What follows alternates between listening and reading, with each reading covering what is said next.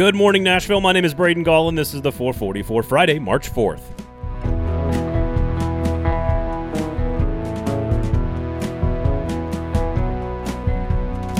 Coming up on the show today, we've got a massive final weekend of SEC basketball. Nashville SC gets back on the pitch in their second match of the season. Jeremy K. Gover on the Gold Standard podcast tries to explain exactly what has gone wrong for this Nashville Predators team over the last month and a half. But we begin with the combine and what you should be paying attention to as it pertains to scouting NFL prospects.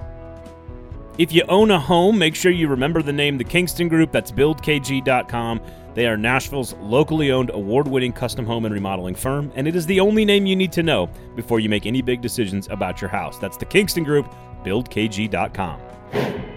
So the NFL Combine is this weekend, of course, ongoing. We've already talked a little bit about the news ish that Jon Robinson made by commenting on the quarterbacks and how they might be targeting one somewhere along the lines in the first, second, third rounds something along those lines for the Tennessee Titans. I, I just want to make sure that people understand how they should be watching the Underwear Olympics in Indianapolis because, frankly, I just don't care. Give me the spreadsheet with all the data after the fact because what I don't care about and what's not important is how fast you run in a straight line or how many times you bench 225 pounds.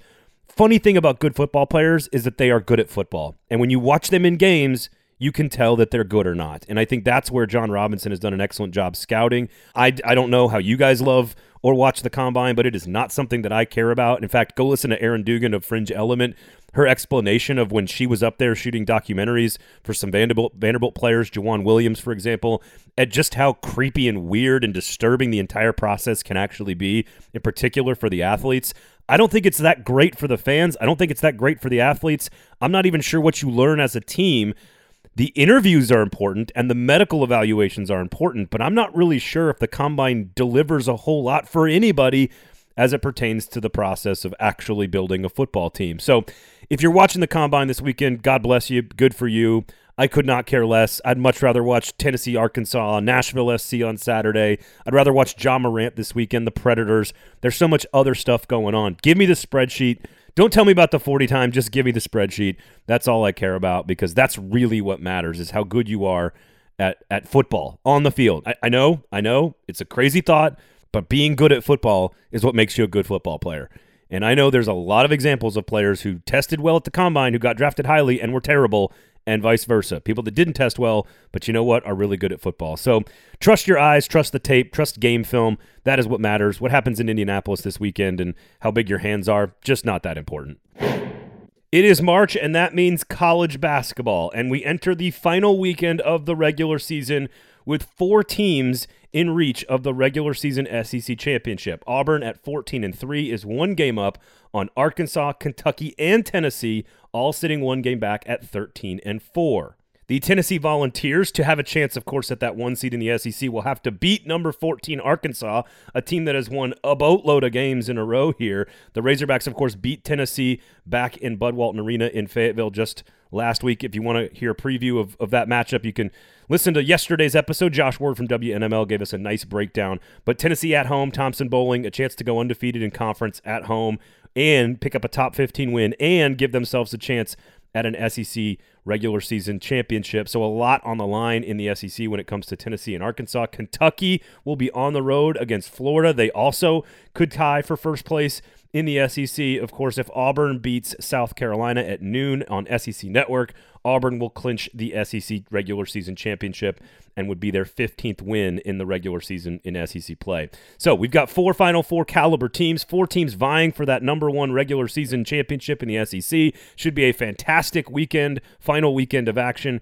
in college hoops. And of course, March Madness, Selection Sunday, the SEC tournament, all kicks off next week. It's going to be a ton of fun. So keep an eye, of course, on the SEC standings in college hoops this weekend. The Nashville Predators have a huge game this weekend against the San Jose Sharks. Just 28 games left to go in the regular season and just eight to go until the trade deadline. And the Nashville Predators, over the last five and a half weeks or so, are 6 9 and 2. This is no longer a bad streak or a bad stretch. It is now a month and a half of below 500 hockey for this Predators franchise. Some of that is a regression to the mean. They were playing too well early for too long. That's not really who they were. I've always believed this Predators team is a wild card team, and now they are in the wild card spot, but it also means they're in a dogfight to make the playoffs. They're good enough to do so. So while some of this is a regression to the mean, Jeremy K. Gover, of course, on the Gold Standard podcast this week, I asked him, what do you think has gone wrong? What has changed with this Nashville Predators team that has led to them playing below 500 hockey now for almost two months? So I tend to gravitate towards psychology uh, in, in, a group collective setting. I tend to do that. I don't know, again, if that's just my personal baggage or whatever, but for me, I think of like how this is a young team. There's there's veteran leaders, okay, like Josi, right? Forsberg is young, but he's old. He's been around the league forever. You know, Johansen, right? Duchene. The, the, there's some veteran players, but for the most part, this is a young team, and the nucleus is young. Okay, so your star power may be veterans, but the nucleus is young.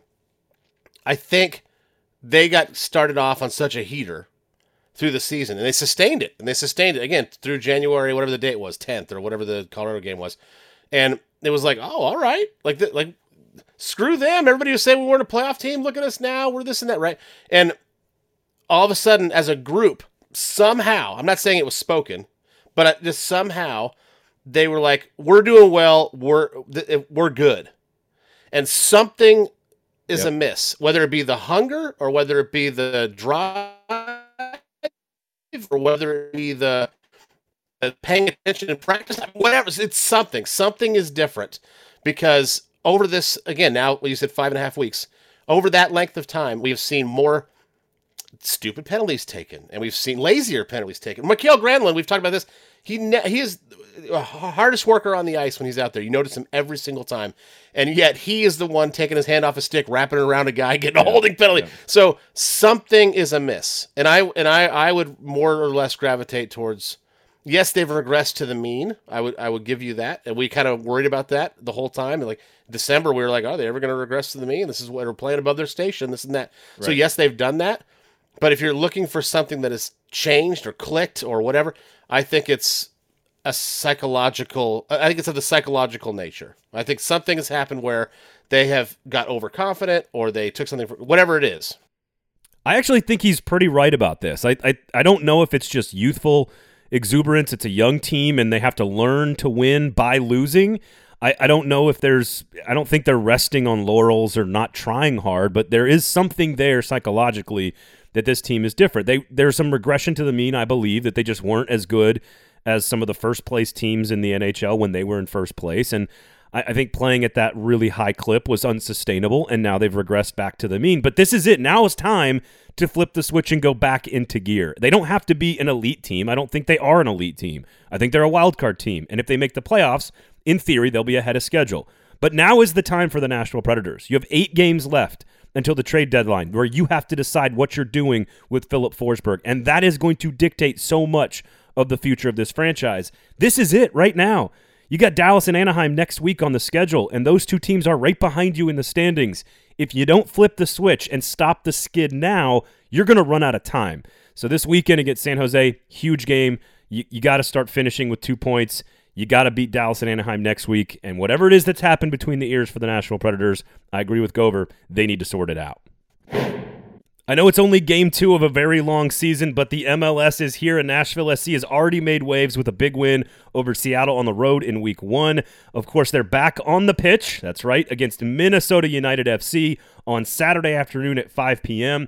And if you check out the Club and Country podcast, you will notice a brand new title sponsor for that show, ML Rose. We will be out there again on Saturday for the watch party against Minnesota. So, again, it's early in the season. We know they're going to be away on the road for eight straight games to get started. They're already ahead of schedule in terms of collecting points, but another big one. If they can get another result to start the season two in a row, that stadium opening, that grand opening coming up on May 1st is going to be massive.